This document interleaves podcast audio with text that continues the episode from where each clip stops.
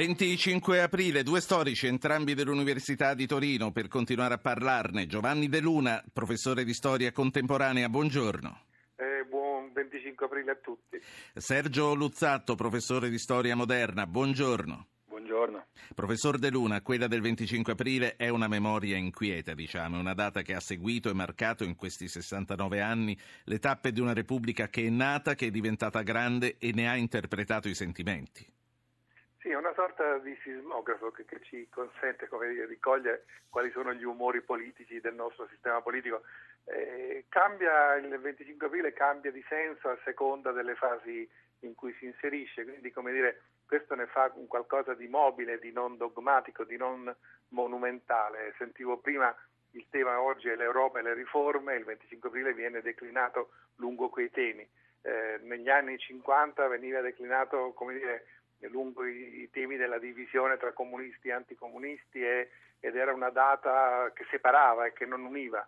Negli anni 60 invece era in qualche modo il centro di una religione civile degli italiani, è stata sottoposta poi alle tensioni del terrorismo negli anni 70, negli anni 80 si è afflosciata in una dimensione puramente celebrativa. Ecco, ripercorrere la storia del 25 aprile è veramente come dire, uno squarcio interessante certo. di realtà rispetto alla nostra storia. Professor Luzzatto, un 25 aprile, questo del 2014, che mi corregga se sbaglio, sembra accompagnato da un numero forse inferiore di pubblicazioni. È un interesse che si va affievolendo o è semplicemente l'attesa per il 2015 del settantesimo? No, io non credo che sia attesa del settantesimo, credo che ci siano anche dei meccanismi abbastanza normali e naturali, anagrafici, starei per dire, generazionali, che in qualche modo allontanano quella, quell'appuntamento, quella, quel precedente, quell'atto fondativo. Dopodiché diciamo, ci sono anche segnali interessanti eh, di, uh, di, vitalità addirittura letteraria del 25 aprile. Eh, per esempio da Inaudi escono in questi giorni i racconti di un uh, partigiano ancora vivo, novantenne, della Bergamasca, che si chiamava Giulio Questi, e che racconta il 25 aprile, di più racconta in realtà la resistenza e poi i giorni della liberazione, in questo libro che Inaudi ha chiamato Uomini e Comandanti, che mi sembra un segno in realtà addirittura eccezionale, secondo me, di per l'appunto vitalità letteraria di una certa resistenza. Sì, ehm, che cosa c'è in questo Uomini e Comandanti? Diciamo che un libro, io me lo sono procurato lo, lo, scorso questa notte e trovo che sia un po' fuori dall'epica della resistenza che eh, ci è stata presentata per tanti anni. Ma sì, guardi, eh, come tutti noi ci ricordiamo e sappiamo, la, la grande letteratura resistenziale è sempre stata fuori in realtà dall'epica della resistenza. L'epica della resistenza l'hanno fatta più i politici, gli storici, eh, eh, certo associazionismo partigiano che non la grande letteratura. Non c'è epica della resistenza in Calvino, non c'è in Fenoglio, non c'è in Meneghello, o meglio c'è una certa epica ma non è necessariamente quella monumentale, è più spesso un'epica, come posso dire, corporale. Ecco. E Giulio Questi secondo me si inserisce in questa tradizione. Corporale in che senso, professore? Ma nel senso che la resistenza, diciamo, è, è, stata progetto naturalmente, è stata cultura, è stata ideologia, ma i ragazzi che l'hanno combattuta, perché soprattutto ragazzi erano, avevano vent'anni, l'hanno imparata cammin facendo e finché, diciamo, nell'attesa di impararla, l'hanno combattuta sì. col corpo, con la testa, con le idee e c'è queste viscere, diciamo, ci sono queste viscere della resistenza che secondo me la letteratura di Giulio Questi restituisce oggi in una maniera sì. ammirevole. Professor De Luna, una curiosità. Bella Ciao, la canzone simbolo della resistenza che anch'essa è stata più volte reinterpretata col passare delle stagioni politiche. Come nasce? I partigiani la cantavano nelle loro giornate? Ma guardi, eh, la storia di Bella Ciao è, un po' ripercorre il percorso che le dicevo prima gli alti e bassi della memoria della resistenza che in questa Italia repubblicana non è mai stata la stessa. Bella Ciao non è una canzone partigiana, i partigiani non la cantavano assolutamente, cantavano Fischia il vento, cantavano la Badogliete, che erano canzoni nate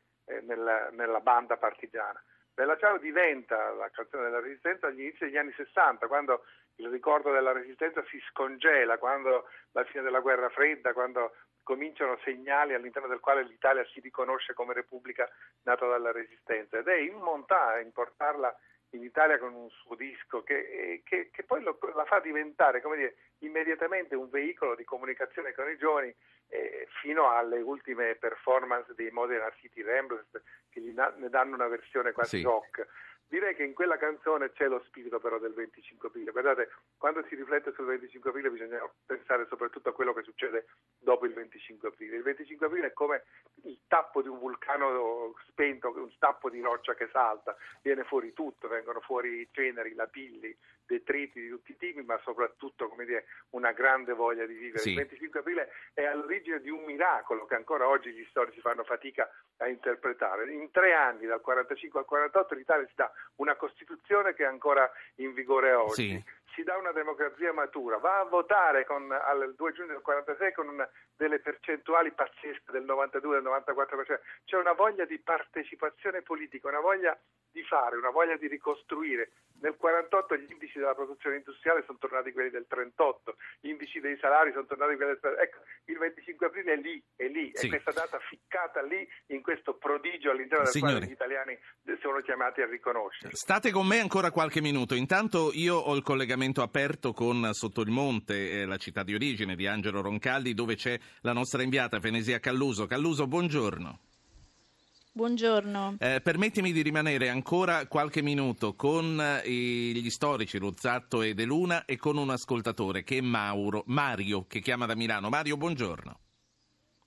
Mario, mi sente? Sì, sì, sento bene. Molto ecco. interessante la discussione del professore della Luna sull'evoluzione della resistenza.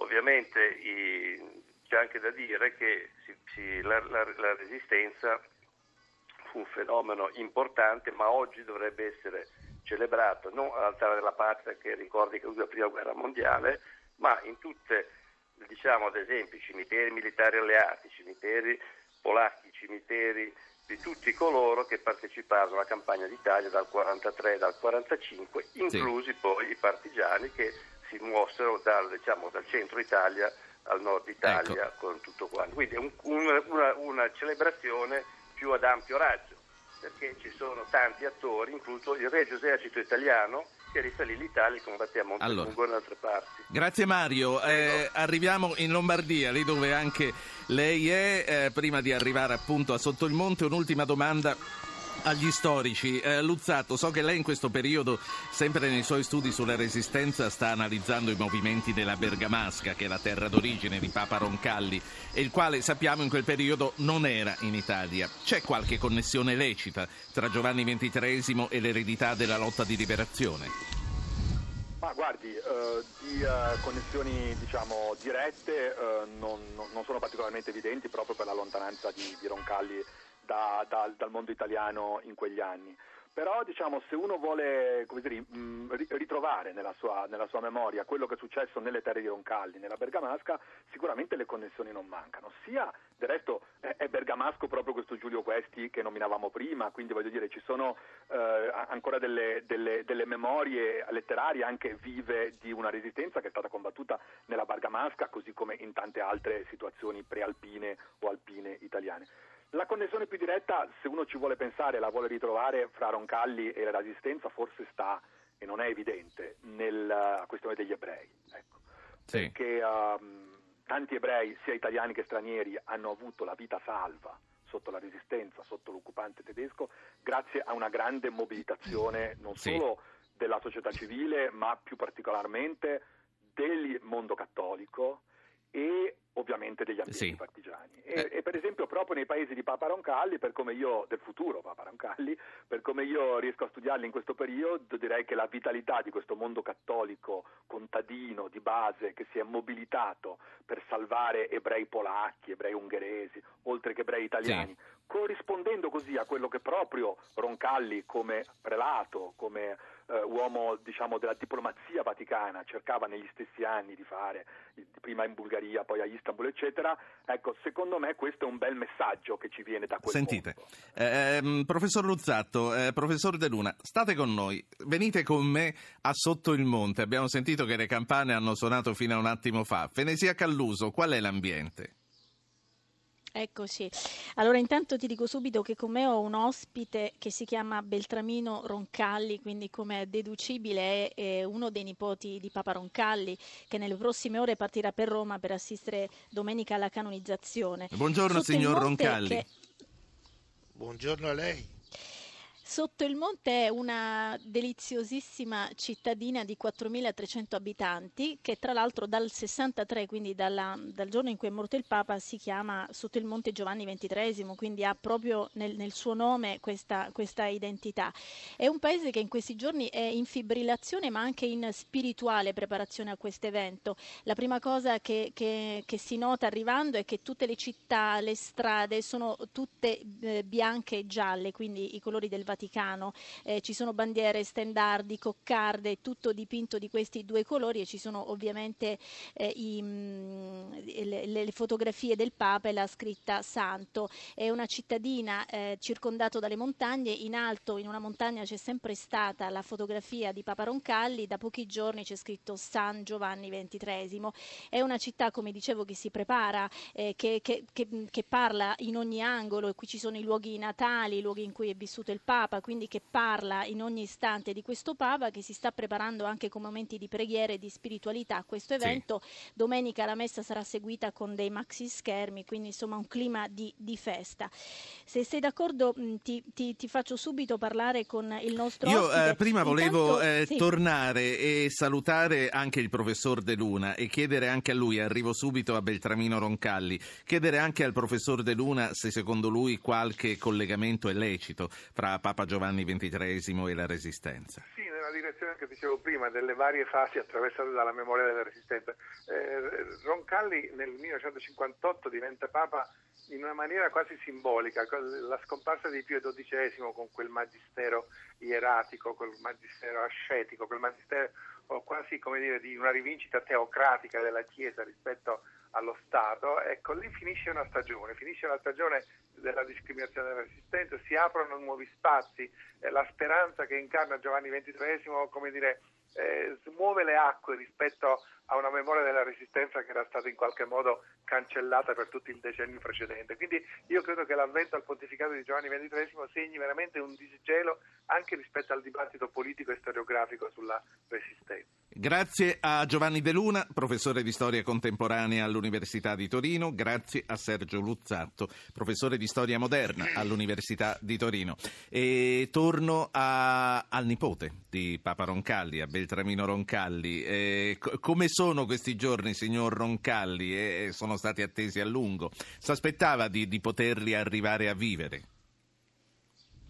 No, avrei mai pensato nella mia vita di assistere alla colonizzazione di un santo e per di più un, uno della famiglia, diciamo. Lei che rapporto di parentela era il nonno?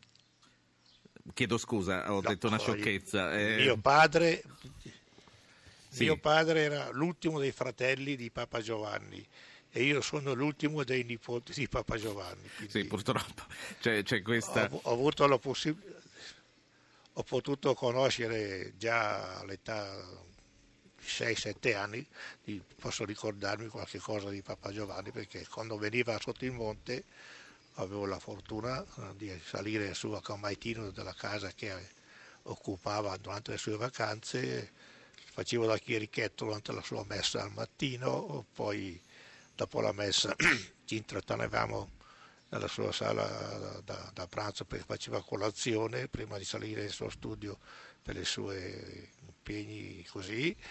E lui si interessava da noi piccoli come andavamo a scuola, se eravamo bravi a casa, con insomma quelle cose che da buon padre come che è sempre stato anche se diventato Papa e si interessava specialmente con la famiglia, lui era molto attaccato a noi.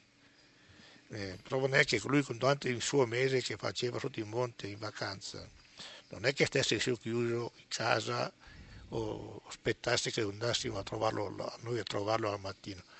Cioè, quando poteva usciva in paese, girava per le vie, le, le vie del paese, incontrava la gente perché li conosceva e se non li conosceva chiedeva il nome di chi fosse il papà o il nonno e lui in base al nome si ricordava la storia diceva ah, sì, tu sei figlio del tizio, dell'altro e quell'altro. Insomma, era, Anche perché era all'epoca... Persona, eh, sì, all'epoca sì. dei nipoti ce n'erano tanti. Di quali anni stiamo parlando? Stiamo parlando degli anni, dei primi anni... Degli anni 45 in avanti, dopo la guerra, quando Papa Giovanni era tornato, diciamo, in, in continente perché è sempre stato isolato in Bulgaria per anni, dal 25 fino al 35 e poi in, eh, a Istanbul, no? in Turchia, quindi nel 45 viene chiamato d'urgenza per andare a occupare il posto, penso un posto di prestigio della diplomazia vaticana, cioè alla, alla, all'annunziatura di Parigi. E da allora perché durante la guerra non sempre poteva arrivare a casa a trovare i suoi, anche se durante la guerra ci si scriveva, almeno ehm, il contatto lui sì. voleva sempre essere informato dalla famiglia. Senta, eh, signor... Sì, prego, prego Fenesia. Poi volevo far parlare un'ascoltatrice no, no, sì. che, che, è Anna. Di... Sì. Vai Fenesia.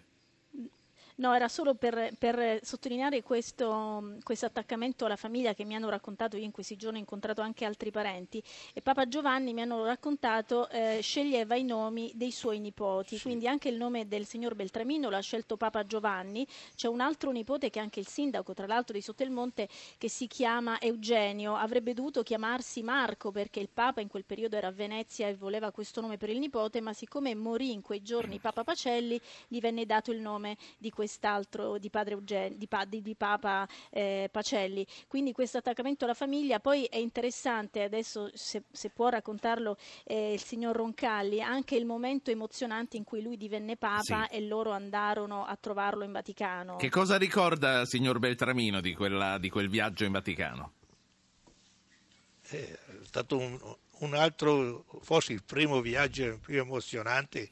Eh, ci sta, si sta combinando con questo di, di, delle domani che partiremo ancora per la capitale, per, per Roma. È stato importante e emozionante anche perché la sera che siamo arrivati a Roma, diciamo che il clima del 58 non era come di adesso che c'era l'euforia, c'era la, abbiamo tutto diciamo, allora eravamo ancora all'inizio del benessere, quindi eravamo quasi in miseria. Mio padre mi ricordo che ero preoccupato perché dice dobbiamo andare tutti a Roma, però i mezzi diciamo, per affrontare il viaggio loro non è che erano... Poi probabilmente è arrivata la provvidenza, non so da chi, guardi, so che siamo partiti tutti. Sì. E arrivati in serata da in Vaticano, eravamo raccolti in attesa che arrivasse il Papa, e qualcuno di, dei più grandi di noi chiede a, a Monsignore come dobbiamo comportarsi quando arriva il Papa quale ci dice ma di sfondi davanti al Papa ci si inginocchia. Noi ci siamo inginocchiati, ma eh, poi è arrivato lui, Papa Giovanni, eh, che in buon bergamasco, perché con noi parlava bergamasco, ci dice ma cosa fille, cosa fate lì? Su, su in piedi, guardate che io sono ancora vostro fratello, fratello e zio. Senta, quindi, eh, voglio, voglio, far parlare, voglio, far parlare, Anna perché se no rischiamo di perderci la sua testimonianza. Signora Anna, prego. Sì, buongiorno. Beh, io ho mi sono sentita di telefonare perché l'ho vissuta in diretta, l'ho raccontato. E, mm, parliamo del 66 e mio figlio era piccolo di 25 giorni e si era ammalato abbastanza seriamente. Il medico disse se non passa la notte non c'è speranza. E allora, scusi, mi commuovo. Eh certo. Mia madre si sedette accanto al bambino con l'immagine del Papa, mi mise sotto il cuscino, tutta la notte ha pregato. Il bambino l'indomani praticamente era salvo perché i medici hanno detto va bene, è passata la notte, è, è andato tutto bene, eh, ci possiamo dire fortunati. Certo, che anno era quell'anno Anna? Nel 66. Nel 66, grazie sì. per averci ricordato. Che io penso che mia mamma sia in compagnia sua dall'altra parte. Grazie per averci ricordato questo episodio. Noi siamo verso la fine di questa puntata. Grazie, eh, grazie a lei. sempre lei, Ruggero. Bravissimo, grazie. Grazie Anna. Eh, signor Roncalli, eh, già ci ha raccontato sì. l'emozione di essere nipote di un papa, adesso è nipote di un santo, quindi come, come arriverà a Roma? Con quale sentimento?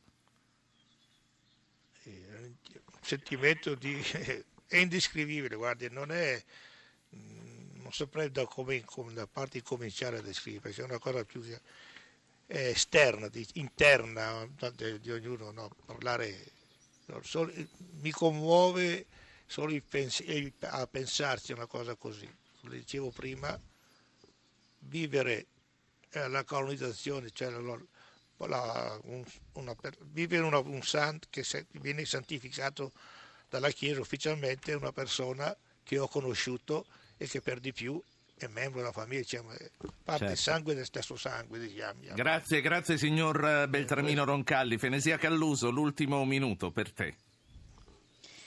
Sì, eh, per dire che appunto dal racconto sia di, del signor Beltramino sia di tutta la gente, la, tutti quelli che ho avvicinato mi hanno detto era ora che diventasse santo, cioè la consapevolezza di un riconoscimento che però per chi lo ha conosciuto, per chi ha vissuto con, con, con Papa Roncalli quando ancora non era ancora Papa e quindi quando ancora non era santo, era una persona che sicuramente aveva un tratto di personalità che emergeva rispetto alle altre, nonostante mi hanno raccontato lui non è mai cambiato, cioè la sua semplicità, l'umanità che aveva quando era giovane, quando era vescovo, se l'è portata sempre con sé e anche ai nipoti, ai familiari, agli amici diceva sempre di non montarsi la testa, eh, di vivere come un dono anche tutto quello che stava capitando. Racconta che, raccontano che era una persona che non si arrabbiava mai, che non perdeva mai la pazienza, una persona di grande spiritualità e quindi ecco, finalmente sì. santo, lo dicono tutti, quindi questo è lo spirito che qui si respira e questo è il ricordo di questo grande personaggio.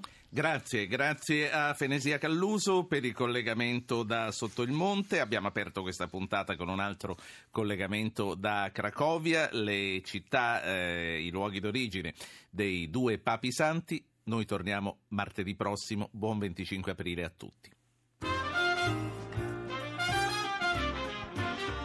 Avete ascoltato Radio Anch'io, ha condotto Ruggero Po, regia di Anna Posillipo, assistenti al programma Alberto Agnello, Valentina Galli, coordinamento tecnico Gianni Tola, Fernando Conti, da Cracovia Antonio D'Alessandri.